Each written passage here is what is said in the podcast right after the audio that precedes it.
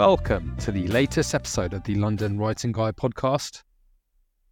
In this episode, I speak to Summaya Mughal. Summaya is a senior BBC journalist, presenter, and the brown girl behind the award winning podcast series Brown Girl Can't Swim. Did you know that 68% of South Asians are unable to swim? And by that, the definition is being able to swim 25 meters or more unaided. What's even more astonishing is that 76% of South Asian females identify as not being able to swim. These figures have come about as a result of Swim England's four week nationwide survey, which aimed to discover the barriers preventing ethnically diverse communities from accessing water based activities. Summaya Mughal's award winning podcast series, Brown Girl Can't Swim, which is available now on BBC Sounds, was one of the catalysts for this research to be undertaken. I speak to Summaya about how the podcast came together and where the idea for it came from, how she got into journalism, which meant that she rejected a job at one of the biggest accounting firms in the UK, and many other things. As ever, if you do enjoy this podcast, please make sure you subscribe to the London Writing Guy podcast to make it easier to download future episodes. Please go back and listen to previous episodes if they do take your fancy. Uh, make sure you're following London Writing Guy on Instagram at London Writing Guy. But for now, I leave you with the conversation I had with Summaya Mughal about her podcast, Brown Gal Can't Swim.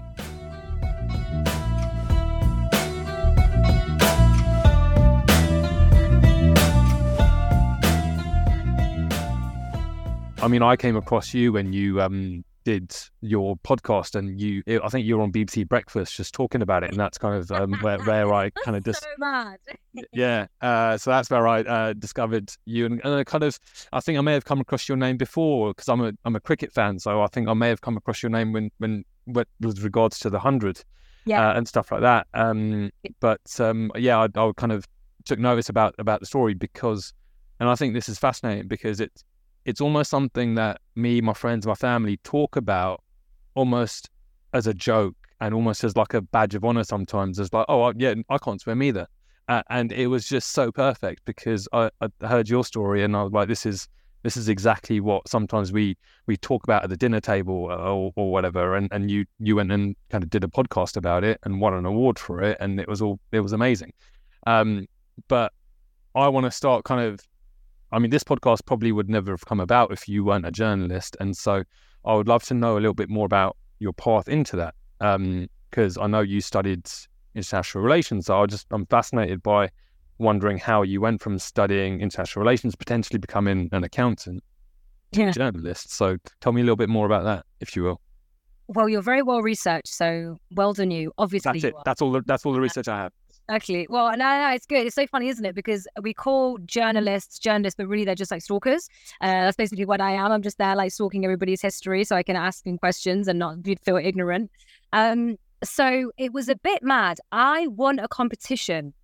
So mm. I'm from Nottingham. My backstory is I trained at an amazing drama group called the Television Workshop, like BAFTA award winning. Loads of very famous people have come out of um, the, the, workshop Bella Ramsey, Vicky McClure, Jack O'Connell, Samantha Morton. And actually, I always wanted to act. So I either wanted to act or be a journalist as a kid. These were the two things I was always passionate about. But at the time that I was training at the workshop, the industry, and still is to a certain extent, was quite stereotypical in, ty- in in terms of the types of roles that I would audition for. So I auditioned for Slumdog Millionaire. That was slightly less stereotypical, but other than that, um, they tended just to be parts that was something to do with you know an arranged marriage, or it was very much to do with my culture, my heritage, um, and I, I guess.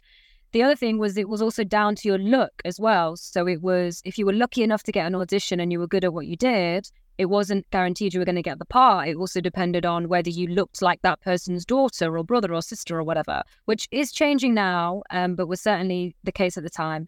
I'm a bit of a dork. So I was like, you know what? This industry is way too uncertain. Let me go to uni, um, get a degree. And also culturally, there were definitely members of my family that would not have approved of me going around and becoming an actress, you know, ufala, like couldn't think of anything worse, you know. Journalism was slightly more respectable, but acting was just like absolute no no. Um, and even though it was difficult at the time to accept, I am grateful for the prioritization of my education because I think it's made me the journalist that I am today. I, I wouldn't have said that at the time, but anyway. So um, I went to uni. I did international relations and politics. I minored in economics. I love doing economics. I studied in Germany and Hong Kong. And while I was at university, I just did loads of different things to see if there was anything I enjoyed as much as acting. Um, hence why I was running the Investment Finance Society. I did multiple internships with HSBC. I was working with Deloitte. And when I graduated, I had an offer from Deloitte, um, HSBC, and, and another accountancy firm in the city in London. And I was just like, I don't enjoy this as much as acting, right? Or presenting. I've got my degree. My degree was my backup plan. I don't need to go to Deloitte and do my ACA and become a chartered accountant after another three years. So I moved back to Nottingham, my home. I was working in a retail shirt shop, finding it really hard because I was like, you have a degree and you're basically doing the same job that you could do when you were 16 years old. And then my acting agent at the television workshop told me about an audition, an open audition that was happening the next morning for BBC Radio Nottingham. And I was like, why the hell would I go to that? I don't listen to local radio. I've never been to a radio studio in my life. The only time I'd ever done radio was over the months of Ramadan. So my family is Muslim. My dad took me to the local radio station, Radio Fazal or Dawn or something. And I was about five years old because they wanted me to like do some Quran on the radio as a baby. And I, I actually found the recording of it and was like, this was my radio debut. Um, but that was the only time I'd never thought about doing radio. And I auditioned 186 people auditioned. It was like X Factor, four judges. They all had buzzers. You had to tell a 60 second story. And if you won, then you got your own evening program, uh, five days a week, seven till 10 on BBC Radio Nottingham. And it went from 186 to 75 people, 75 people to 15, 15 to five. I remember when it got to five people, I was like, I don't even know if this is what I want to do. Like, I wanted to act what do I do if I actually win this thing? But another part of me was like, I think that this could be a thing. And it was a year's contract with the BBC. So it wasn't a permanent contract, it was just one year. And then, um, yeah, it went from three people. And then they announced it live on the breakfast show that I'd won it. And I didn't expect to win it. And I brought my friends and family there and was like, I'm not going to win this thing. So you guys need to be here with me when we go for coffee afterwards and we just talk about it. So the shock on my face, like there's a video of it. I did not expect to win. And then they announced it on the breakfast show. So I had to do the job.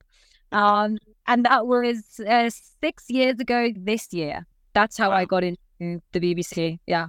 wow. So how did your how did you you talked about what your parents kind of almost you know they didn't want you to go into acting but then what was the feeling what was the feeling from your parents when it came to journalism then or working with the bbc well my parents are separated um, and when i was a kid my mom my mom was the one that used to always push the acting and she used to watch kate on the telly you know who she really respected and bought me you know kate autobiography when i was young and always kind of, I think my mom always knew mother instinct. I'm not a mother, but apparently mother instinct is a thing. Um, she always knew that that was probably my calling in some way. So my mom was always really supportive um, and super proud, and is always super proud of everything that I've done. Um, my dad raised me from the age of 12 onwards. So it was my dad that was around when I won the audition for Radio Nottingham and when I moved back home and said, I'm rejecting Deloitte and I want to act. Um, my dad is a doctor, so he has a conventional Asian acceptable job within the South Asian community. I know obviously the South Asian community is more open now, but there are some traditional roles that we are more we just respect, you know, that's the reality of it. Um, and I think he was kind of like, well, she's got her degree now, so there's nothing that I can do about it. And also, I think he always knew that I got that kind of personality where if I say I'm going to do something, I'm probably just going to go and do it. Um, but don't get me wrong, it was hard to have that conversation with my dad because I felt a lot of shame. And I spoke about this in my TED talk. Um, and it was about this notion that we all have a gift that we can give to the world. But for whatever reason, maybe you don't feel like the thing that is your gift is the gift because of maybe you growing up in a community where, for me, being a performer was just not as acceptable as being an academic. And so, so many people, especially from our communities or marginalized communities or diverse communities or whatever it is, feel like the thing that they're good at isn't good enough. So they go and do something else. And what a, a shame that is for the whole world, you know, not just for themselves, but the world. And for these people not to be able to thrive in the thing that they feel is the their calling in their absolute heart, you know? And so um, on one side, I knew that this was my my thing to give to the world, if you like. But on the other side, I felt a lot of shame about the fact that it wasn't necessarily something that was overly accepted. And I guess I then had to, and then I guess I felt embarrassed about the fact that I was good at something that other people weren't good at. And it took my best friend to turn around and say, Summaya, Angelina Jolie does stuff with the UN. And I was like, okay, you can act and like maybe still try and do some impact stuff. Um, but making a difference in people's lives or just doing something positive, especially for those people that don't have a voice, has always been something that I've done since the first day that I started at the BBC, you know, and Brown Can't Swim is that as well. So I think now I have found a way to make peace with it and realize that just because I'm not eh, working in an operating studio, like saving someone's life or sorry, um, surgery or something, it doesn't mean that what I am good at and what I have to offer is any lesser than. And resp- and doctors are also great and they save people's lives and we need them. I'm not I'm not like you know going in for the doctors. Um, but in terms of like my family's response, my dad now I think he's been on TV more than me. Like literally, whenever there's a story to do with something that he's like, he was he was on TV about Brown Girl Can't with Brown Girl Can't Swim. He had a swimming lesson. He also got into the pool. He's on the podcast, as you know, you've heard. So we've come full circle with it, but it's not been easy. And it has required me to make the choice to bring my family with me on the journey rather than push against them, which has been hard.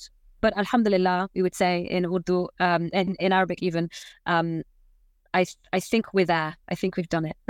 good. No, good on you for it as well. Um, you mentioned a little bit about the shame for doing what you did. But did that? I mean, there's obviously quite a lot wrapped up in in what you felt when you say shame. But was any of that perhaps because of the fact that you weren't seeing other people like you in the spheres that you know? You know, there was no, no one else to relate to. You couldn't say, "Well, that person's doing it, so you know it's it's okay for me to." Totally. I spoke about this in my TED talk as well. Um, I literally like there was no female Pakistani Muslim women on the TV doing what I wanted to do. I grew up watching Connie Huq on Blue Peter and it was so mad. I interviewed, I've interviewed Connie Huq a couple of times now. Can you imagine me fangirling her? I did. I was like, hi, Connie, I know I'm supposed to be super professional right now, but like, you have to know you I grew up watching you on the TV, like on Blue Peter. Like you are the only brown girl that was doing a thing, you know? And like you were super respected because she's crazy smart. I think she did economics. Um, I don't know if she went to Cambridge, but I think she did. Like there, well, I know that she definitely did like PP or economics or something like that. Um, but at the same time, like Connie also experienced well, at least from within my community, people wouldn't necessarily be nice about Connie Huq because of the clothes that she would wear sometimes. And I'm just talking about her wearing a sleeveless top. But we know, like Islamically, I, you know what? It's not even Islamically, and I'm learning this. It's it's not about Islam. It's about um, the experience of your culture and the way in which your faith is brought to you from a cultural perspective. So at least from some people in the Pakistani community, um, she wasn't respected because she was wearing a sleeveless top. It didn't matter that she was on Blue Peter doing amazing things. And so, yes, there there weren't many examples, but I think what was more problematic was not only were there not many, the ones that there were were also berated. Like, of course, there were people that were probably talking about how brilliant Connie was, and no doubt, like, and she is. Come on, it's fact. However, as a child, in answer to your questions, in, in answer to your question, this was not what I heard. I not only saw that there were wasn't much representation, I saw that the representation that there was was like, yeah, she's not a good role model. So what do you do? And then you're also like, but that's what I feel like I meant to do. it's super it's super difficult. Yeah. Yeah, it is, I bet. You um and this kind of this kind of almost segues into something that you realized, I think, when you were doing the the podcast. You you mentioned, I think, it, you realized your two worlds, kind of your Pakistani heritage and the British heritage, kind of coming together and almost a bit of an identity clash or a crisis. So, like, when did that first rear its head, uh, uh and then also then how did that then make you feel? I always knew it was going to happen because of my swimming costume. Um, so the identity crisis stuff. Okay, for a start, the identity crisis stuff you deal with your whole life. Do you know what I mean? Absolutely. I didn't start the podcast and then I was like, oh, but I'm British and I'm Pakistani. No, hon, it's happened since day dot. You know what I mean? And you just find ways to deal with it. You know, you like you basically have a double life. I did a I did a podcast with the Independent with Mimshake, who's amazing, and he he has a podcast with Independent Urdu, and we're talking about this very thing where it's like whether it's boyfriends or even just friends of the boys. You know, forget forget the relationship thing. Let's not even go there. That's a whole other thing. You know, like walking home from school and like being near a boy in the group of people and then being scared that Auntie Shazia is going to see you like walking home. You know what I mean? And then you know Auntie Shazia is going to tell your parents and that's it. You're over. That's it, you know? So whether it's whether it's friends, whether it's God forbid boyfriends, whether it's the clothes that I wear. I did it today actually. It's so funny. I was um leaving the house to go and meet my friend obviously at the airport. I was at my dad's house. I got changed. And I know that my dad would much prefer if I wouldn't wear tights that were like 10 denier, you know? If they're like woolly, woolly tights, slightly different. And I can feel myself putting on my long coat and I'm buttoning up my thing. I'm 29 years old, right? I'm almost 30. Buttoning my long coat up just because I was like, oh, I just don't want to have to deal with this group with the grief or the face. Do you know what I mean? I just can't. I just don't. He wouldn't say anything now, but he would.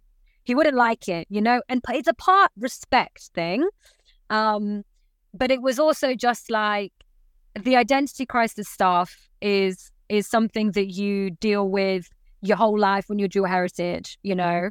Um, and it's a blessing and a beautiful thing because we make beans on toast with like chili powder and onions and healthy and it's banging and it's better than beans from a can. Do you know what I mean? So it's not all bad. Like I've seen those being sold uh, by Heinz now. Like you've got Dodka beans and like all sorts of flavored beans. It's like we were doing that, you know, for for decades. yeah, I'm not being funny. Yeah, I mean, clearly they see they see Heinz see it, and if Heinz see it, like has to be Heinz. Do you know what I mean? Like they know. Um, so I don't want to cuss it and say that there isn't positives. There is. You know, I love the fact that I'm Muslim, that I'm Pakistani, that I'm British. I love all of that, but it's complicated. And so mm-hmm. the thing that gave me the most anxiety, even before I started, before I got into the pool, was what am I going to wear? Because I've worn a normal swimming costume. And when I say normal, I mean like your arms, your legs, the conventional swimming costume in front of my friends on holiday. Boys and girls have been there. You know, uh, obviously I didn't go in the pool and like go in the sea even and try and swim and swim, and nobody knew that. But they've seen me in that. Um, but then on the other side, like when I was looking at what was available on the swimwear market, it was a bikini.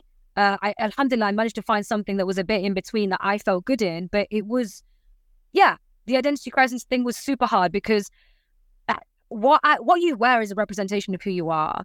Now, if that's something you're doing in your private life, that's fine. I did Brown Girl Can't Swim on TV, right? So it was going to be very public. And I was torn between do I wear a normal swimming costume because that's what I normally wear and I'm cool with that. I don't think I would want my legs and, you know, all of that business out on TV to be fair. So I would have been happy covering my legs. But I don't mind if my armpits on show. Do you know what I mean? Like, I'm cool with that. Um, but for some communities and for some people, it's a massive difference between uh, having a sleeve and not having a sleeve. And uh, I actually had this conversation with my dad and my brother in the masjid of all places. And we argued about it because I guess my dad was sort of saying, I don't want to, you know, I if you're saying that you're doing this for the Muslim community, then you have to look like you're part of the Muslim community. And in his experience as a Pakistani, that looked a particular way. You know, just because I wear something sleeveless doesn't mean mm. that I'm not Muslim. But obviously, he was coming from his experience of being born and bred in Pakistan. And then I was sat there thinking, I don't want to conform to something that I'm not. So what do I do? Like, I don't want to conform and be inauthentic to who I am, but I I also don't want to isolate a community. And then I was like, the most important thing is that you just try to reach as many people as possible, right? And, and, take the faith out of it. There are people that feel body conscious. There are people that would feel like uncomfortable going to a pool wearing a normal swimming costume because, like, you know, when you go to the pool, you're basically wearing your underwear. Do you know what I mean? Um, whether you're a man and you're, you know, like wearing boxes or whatever the hell it is and swimming shorts, you might not want to have your six pack out or your hairy chest or whatever it is going on, you, you know? So I felt like the most the be- the right decision was for me to wear something more covered up. I didn't color my hair. I didn't wear a bikini. I wore a swimsuit that I felt good in. When I did my final swim, I wore a wetsuit. So that was great because there were no questions there. I had to wear a wetsuit. But um, it was very, very hard, as you can hear. It was super hard. Um, and I had my mates challenge me and be like, dude, never seen you wear something like that before. And I was like, yeah, because it wasn't just about my dad and my family seeing the British side of me and hearing about that. It was also my British friends seeing that I was actually Pakistani. that's it. Yeah, that, that's another really interesting aspect of you know, talking about your culture with people that aren't from your culture and like actually telling them, no, no, there's all of this wonderful stuff or like other stuff or difficult stuff part of me as well. You know, yeah, that's it's it. not just a great tan, you know. yeah, exactly.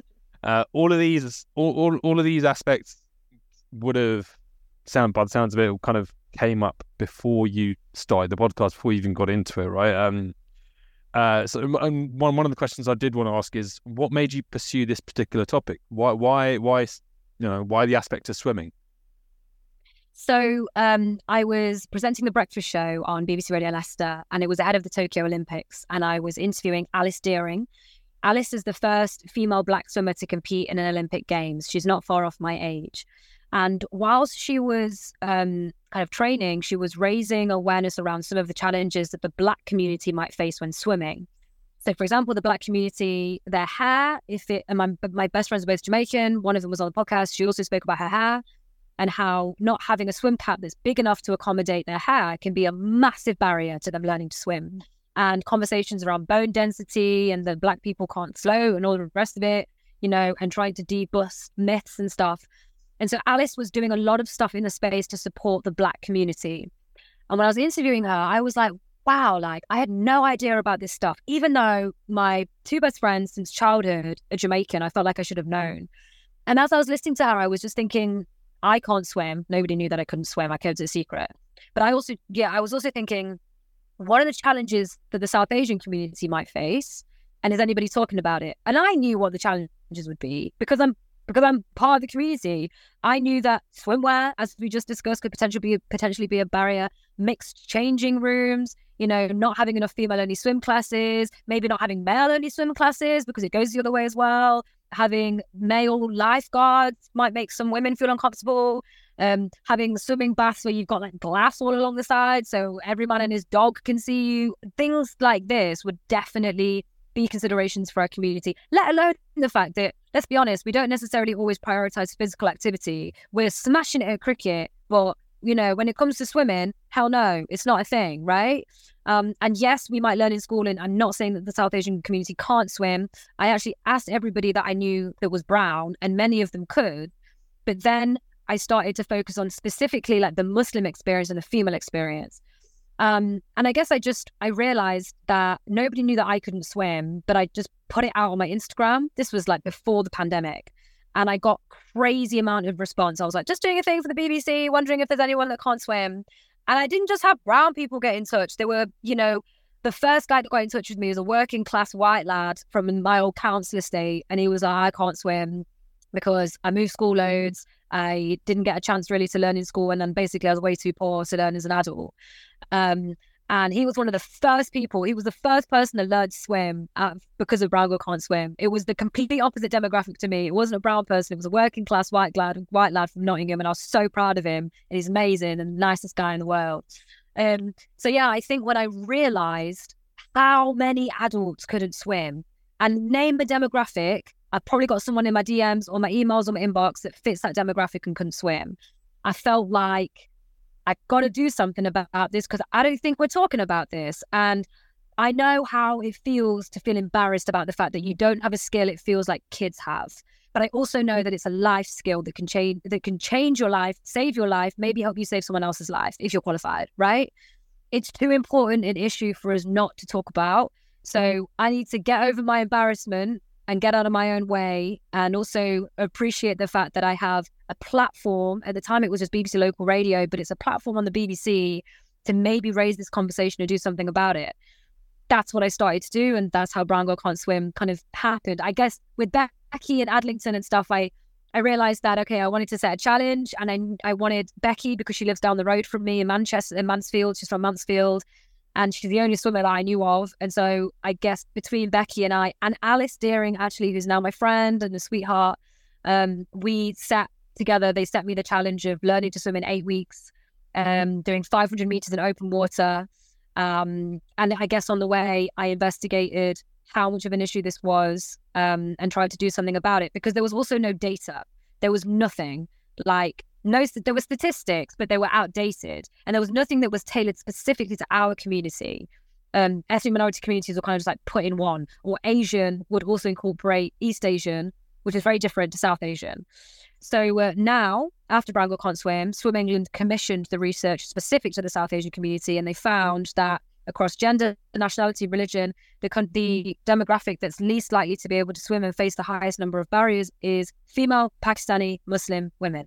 Now we know that, but we didn't know that before Brown Girl Can't Swim. So basically, my hypothesis was correct.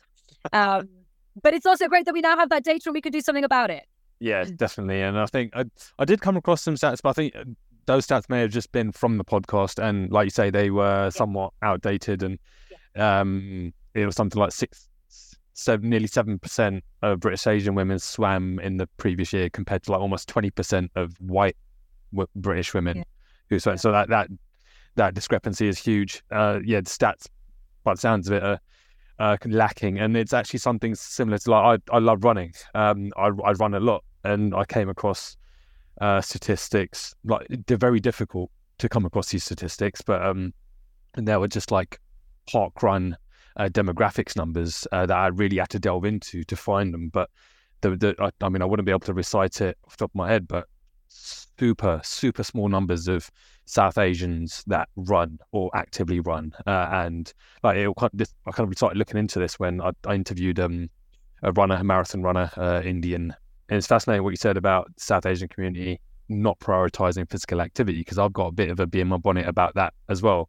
Um, perhaps because I run a lot and kind of, you know, I think people should take their health a little bit more seriously because uh, I'm like almost 40 and I'm seeing like all sorts of people around me now kind of come up with certain ailments. They're like, you're 40, you're 45, like how? Like mm. people just don't look into their health enough. Uh, I don't think mm. personally, but anyway, right. that's a that's a side topic. And how easy then was it to get the um the podcast kind of okayed by the BBC or like the the kind of investigatory kind of aspect of things? Was it relatively straightforward pitch? Did they hear it and go, "Yep, cool," kind of run with it? Um, so I work. I w- was working in radio. That was my substantive role. Um, but I also um, had a very good relationship with BBC East Midlands Today, which is the regional telly. Um, and when I went to the radio station, they didn't say no, but the treatment that they wanted was different to the treatment that I wanted. Um, I wanted to sort of go back to because I was I'm I'm from Nottingham. I was born and bred in Nottingham and I moved to Leicester to present the show, the breakfast show there. But my first gig was on Radio Nottingham, and so I wanted to tell the story chronologically from the beginning of my life, right? Which was not to make it about me, but obviously people are going to be like, "Why can't you swim?" And I'd be like, "Well, I was a kid, and I grew up on this place that's the State, and this was the pool that I went to, and stuff like that." And I wanted to go back to my old council pool, and that was really important for me because um, I had a lot of I don't want to say trauma because trauma is a really loaded word, but anxiety. I had a lot of anxiety about that pool and like my feet not being able to touch the ground in that pool. So it was really important for me that the story started in Nottingham. But I think Leicester wanted a different treatment in mind. And they didn't say no. Um, but I went to TV instead actually. And TV were like, yeah, okay, we will we will do this. And they actually said, Do you think your dad will get on board? And I was like, Yeah, no problem. Um, so it was a conversation with a brilliant editor, the news editor at the time, uh, Kevin Hill, who's no longer um, at BBC Midlands Today. But anyway, regardless, um, that was pretty straightforward. But I think it was straightforward because I had done a lot of work. I could go up to them and be like, I have Rebecca Adlington, by the way, a four time Olympic medalist. And I guess they were like, okay, fair enough. She doesn't even work in TV. Uh, I'm a producer as well as a presenter, but she's put in the work to get Rebecca Adlington to produce this thing. So there's a storyline, there's jeopardy there. So people love a challenge and all the rest of it. Um, but also there's some serious journalism. Why not? And at the time, he commissioned one film, and I was like, I mean, I think it's going to be four, but I was like, I will let him just commission the one. In the end, it was four. Um, because they realized there was just so many layers to the story. Um, so with telly, yeah, they were brilliant and supportive, brilliant and amazing.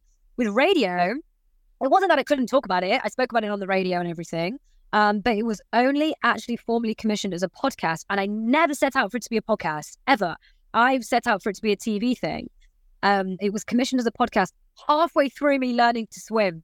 So we got new management at BBC Radio Leicester, a woman called Kay Wright, who actually gave me my first job in Nottingham.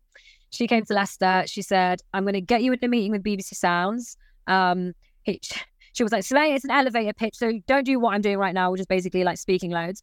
Uh, so she was like, just tell them the story that you've already started and you've got all of this, you know, your ducks in a row. And I did. And then, yeah, BBC Sounds commissioned it, which means that they gave me a producer, Ollie Peart, was brilliant. Um, and I had support from my news editor at Radio Leicester, Ian Brown. But up to that point, I was doing the whole thing by myself. Like, this wasn't uh, because when Radio Leicester or the BBC, the BBC or whatever, it's not necessarily BBC Radio Leicester, but when I felt like they weren't going to run with it, I just wasn't willing to accept no because I knew in my heart there was something here. And I think part of the reason why, I mean, I approached a number of outlets at the BBC to make a documentary on it. And one of them said, We've just done one actually about swimming in the black community. And I was like, Okay, that's really great. I'm not black. And um, the story is different. So just because you've done like an ethnic story about swimming doesn't mean that that ethnic story captures everybody's experience, even within the South Asian community. Just because of my experience, I, every interview I've done, I've been very specific to say I'm Pakistani, I'm Muslim, like I'm British, and therefore, like I cannot speak to the Bangladeshi community or the Hindu community or the Sikh community. We have so much diversity within the South Asian community as well. Like, so I just, yeah, I guess they felt like we've always done a story about like that, so they didn't commission it. And I just thought, well, you're wrong. And I don't need the BBC or anybody to to tell me like what is a good, important, impactful story and good journalism. I trust myself. Uh, I'm just going to do it. And so I started swimming and I taught my swimming teacher how to record the podcast on a phone with a muff. Um, you know what a muff is? I literally yeah. have three of them are right now. And so she could basically do the commentary for the Olympic Games now. Like after having taught me, Vicky is a legend, and she was a walking production because she was taking pictures of me. Um, she was filming, she was teaching me to swim, and she was recording the audio. Um, and then I had the meeting with BBC Sounds, and they said, "Okay, do you have all the audio?" Because I didn't want to be in a position where they were like, "Yeah, okay," and then they want this one particular thing, like when you first got in the pool. And I was like, "Guys, don't worry. You're speaking to a producer. I thought ahead. I have everything. The moments you want, I've got them on TV." and I've got I've got them for TV and I've got them for audio. And thankfully, I did it. Um, and that's how we managed to make the podcast. Wow, you went through. It sounds like you went through a lot to get there.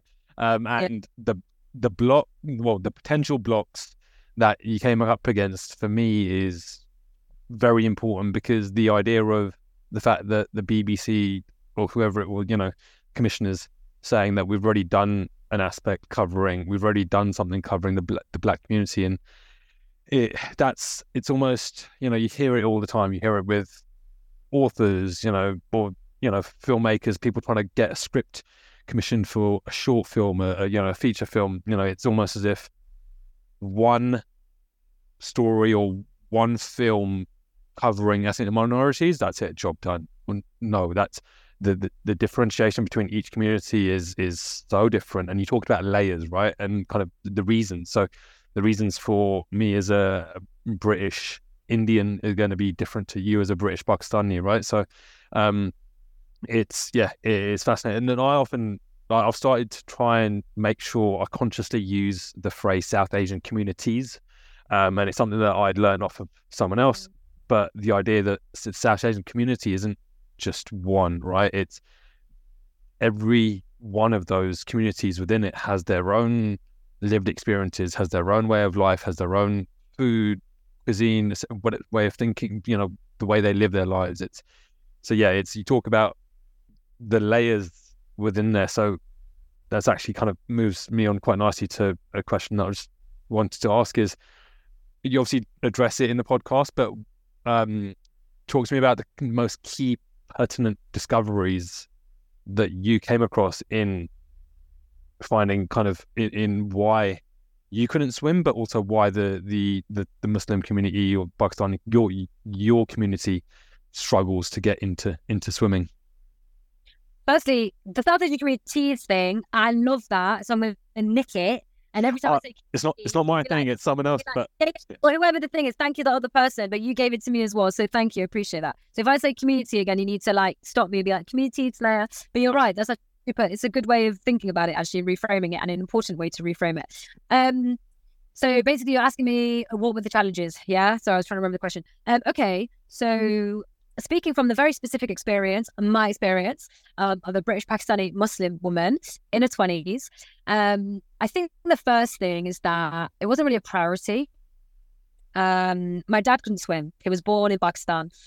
So funny. This is so weird. When I was talking to my dad about it, turns out my Babaji, my granddad, could swim, but he could swim because he had to swim across the lake to get to the village to go to school in Pakistan.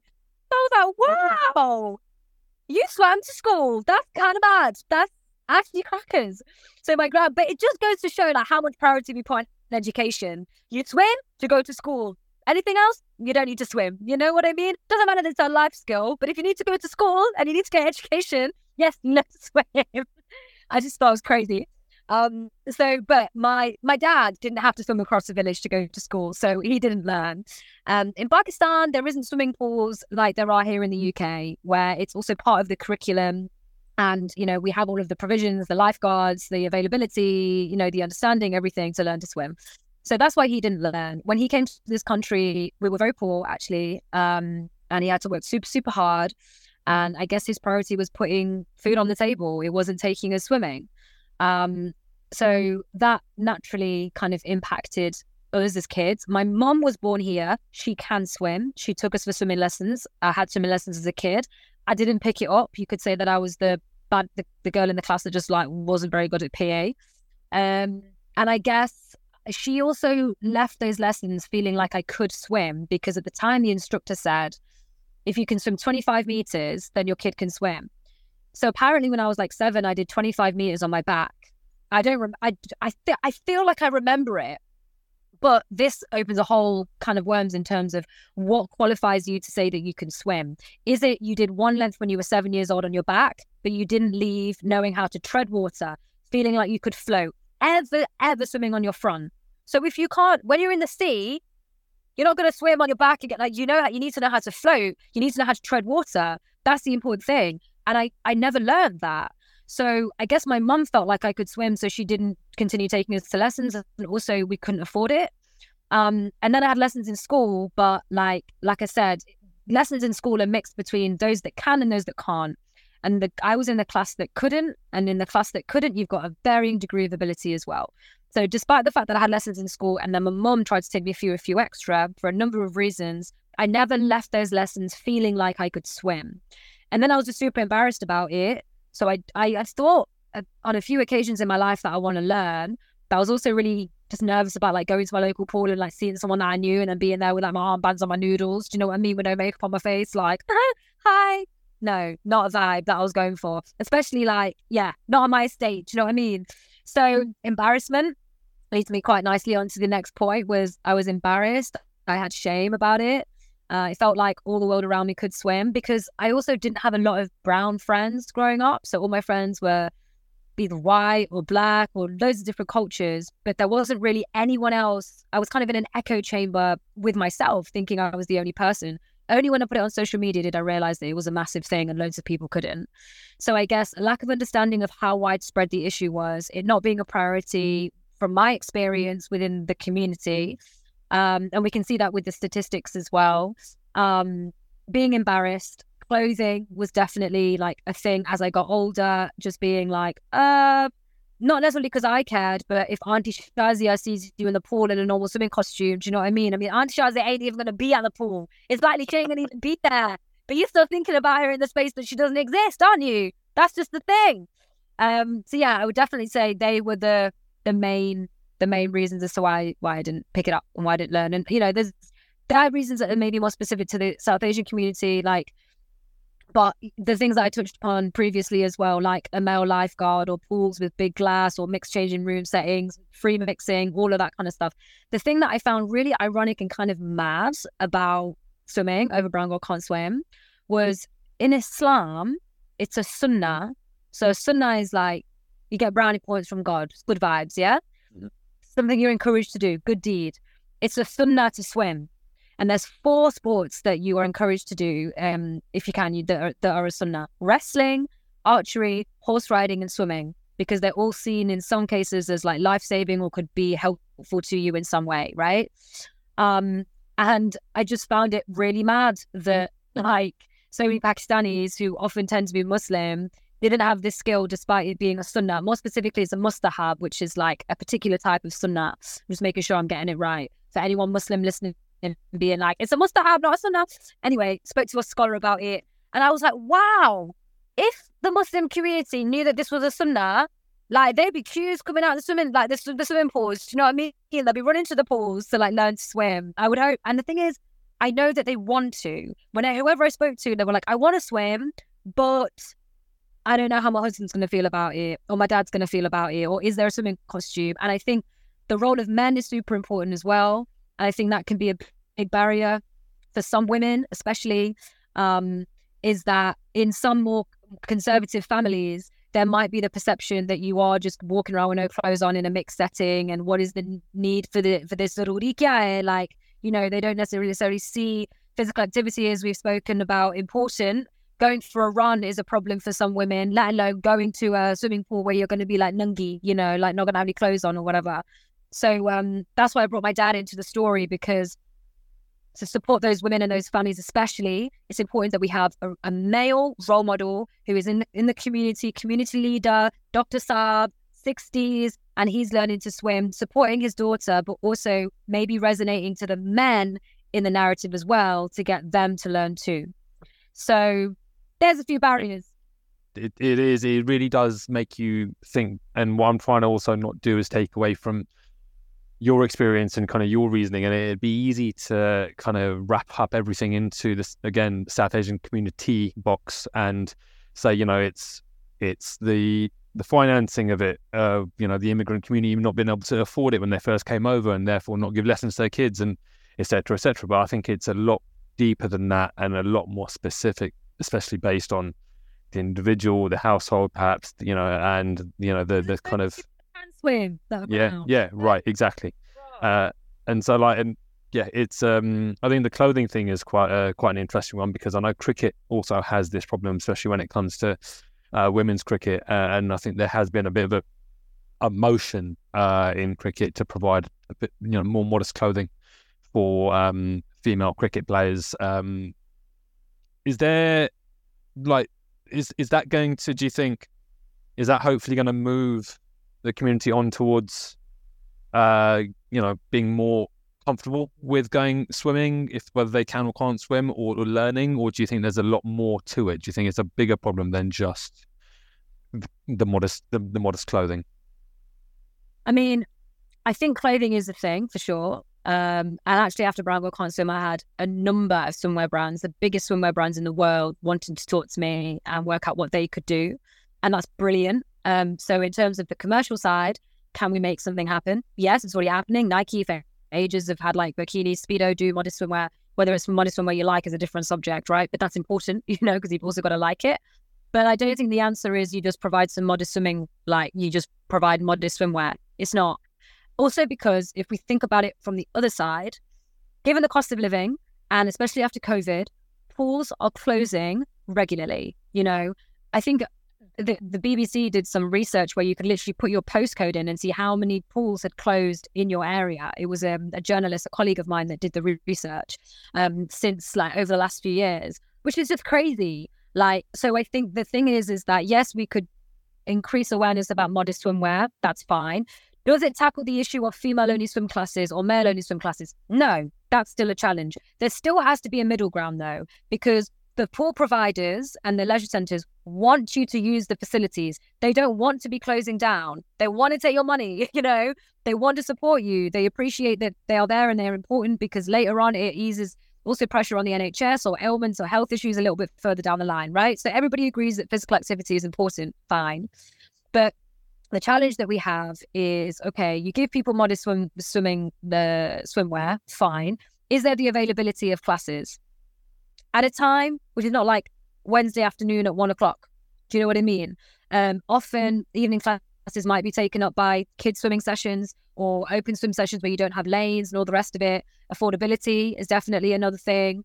Um, mixed sessions I spoke about. The other things that I spoke about in terms of barriers are still definitely there. I think it's not necessarily on poor providers or the council to meet all of the needs of the community. The community also needs to kind of come a middle way, if you know what I mean, because the poor providers could be like, okay, we'll put on female sessions or all of these times and all the rest of it. But the reality is they have done that in the past and they've struggled with people from the community coming forward and actually taking them up. So mm. it's not just the case of and they're they're struggling with their costs. So pools are closing down and they're thinking, well, we need to stay open. Where do we have the demand? We always have demand with kids swimming lessons. That there's always a waiting list. So I, I understand why they may prioritize that if adults aren't coming forward saying that this is something that they need, you know? So it's really multifaceted which is why it's so frustrating. I wish that I could say, like, yeah, get swimwear, it'd be sorted, get more availability of pools, it'd be sorted. There are innovative ways in which these tackle these issues are being tackled, like pop-up pools, where you can literally open a pool in a car park. I'm in a car park right now, and there are companies that go around the country and have pop-up pools so they can go to the school, um, you know, and then kids don't have to worry about getting on a bus and having the transport. Transport's also a massive thing. You wouldn't think it, but it really is. Like if people don't drive, like and they they're not in a place where there is a local pool or a pool that's close to them, they're just not going to go. So there's loads of there's loads of different things. Um, not one thing is going to solve this problem. I think the biggest thing I would say is for our community to make physical activity a priority and to realize the importance of that, whether that is swimming or whether that's any other sport. You know, just so happens that swimming is probably one of the only sports, or if not the only sport that could save your life. However, you know, obviously I'm gonna like be love enough swimming. Running's also great, you know, not as good for your knees, but also great. Do something. So I think reframing it and making it a priority, not just like play, would probably be one of the most impactful things. And also ensuring that you have people that are operating on a grassroots level to be able to tap into those communities, the people that can ask, access the masjids, the temples, the and change the perspectives and minds of the of the aunties, the uncles, and the young people that are there you know, because that's where it needs to happen. You and I know that physical activity is important. We don't need to be told that, right? What we're trying to tap in is into the communities where that is perhaps not the perspective that it's not a priority. And where are those people going to be? You know, is it community centers? Is it WhatsApp groups? Like, you know, trust me, we definitely have a WhatsApp group going on for our community. You get into that, everyone's going to know about it. So I think it's it's also about working on a grassroots level to change the perception and ensure that it is seen as a priority, whether that's swimming or any other sport. I think that would make the biggest difference. And then you can go, then Speedo will give you the swimwear. They will. Yeah. Dogs will do it. The councils will give you the pools. If they get in, if people are like using their feet to go there and be present, you know, I think there's so much we could do in this space because our community is also so big, you know, it's a shame, but we just need people to drive it.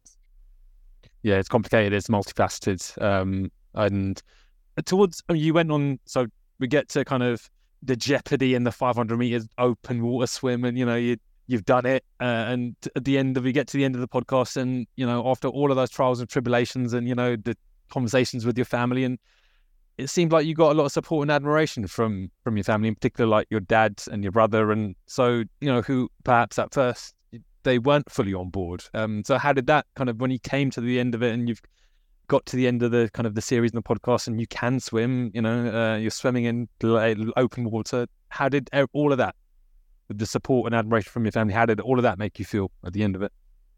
It makes me emotional, you even telling me it and reminding me of it. So thank you for reminding me of it because I think we forget, right? Um, I felt, I don't know, it changed my life.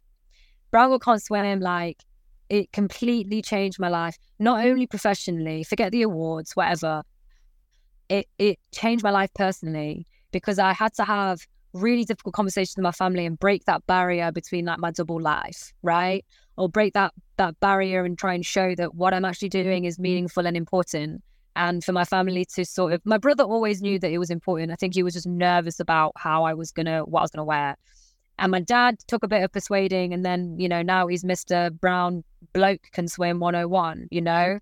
So um it was super intense, super emotionally testing. That was the biggest thing that was hard about the challenge. It wasn't the swimming, it wasn't the learning to swim, it was all of the emotional stuff coming from the people that you love, the fear of me also putting their voices out there for the whole world to criticize. You know, I love my family, my dad and my brother and my niece are the most important people in my whole life. So that was terrifying. And so for it to be validated as a good thing and for it to be received in the way that it was, whether that was from mm. strangers or the British Sports Journalism Awards or the Asian Media Awards or the City of Nottingham, we won three awards. Girl Can't Swim and the whole campaign has three awards, which is absolutely ridiculous and just crazy. But most importantly, with my family, um, yeah, it's we have a completely different relationship. It makes me emotional to think about it, and I'm just very grateful, super, super grateful. Sometimes you need to have an argument to come through the other side of it. We literally had a right bust up, and I came out of the lake a new woman. well, you swam, you swam to the other end, and uh, you got out, and everything's all it all yeah. changed. Um, I mean, I don't. This doesn't mean much coming from me, but like, well done for doing that. Do you know what I mean? Because and and well done for kind of going through uh, that challenge and knowing that, that that task and that that piece of journalism was going to involve your family and put your family on that kind of you know in the open public sphere which like you i think i mean you alluded to it earlier not a lot of people would be like comfortable doing that uh, i know i wouldn't be depending on what the topic was whatever.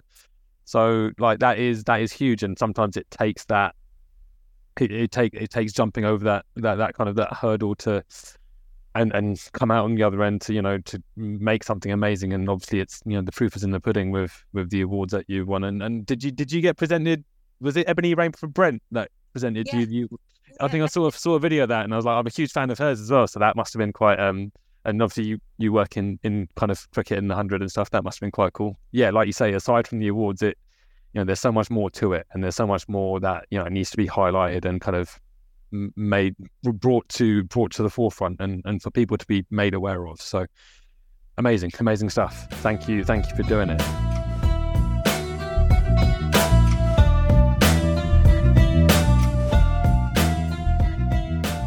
A massive thank you to Summaya Mughal for that conversation with me and for her time. As a reminder, you can listen to Brown Girl Can't Swim on BBC Sounds now. Just do a search in the BBC Sounds app and you can download all episodes. Please make sure you are following London Writing Guy on Instagram and or subscribed to the London Writing Guy podcast wherever you get your podcasts. But for now, thank you for listening.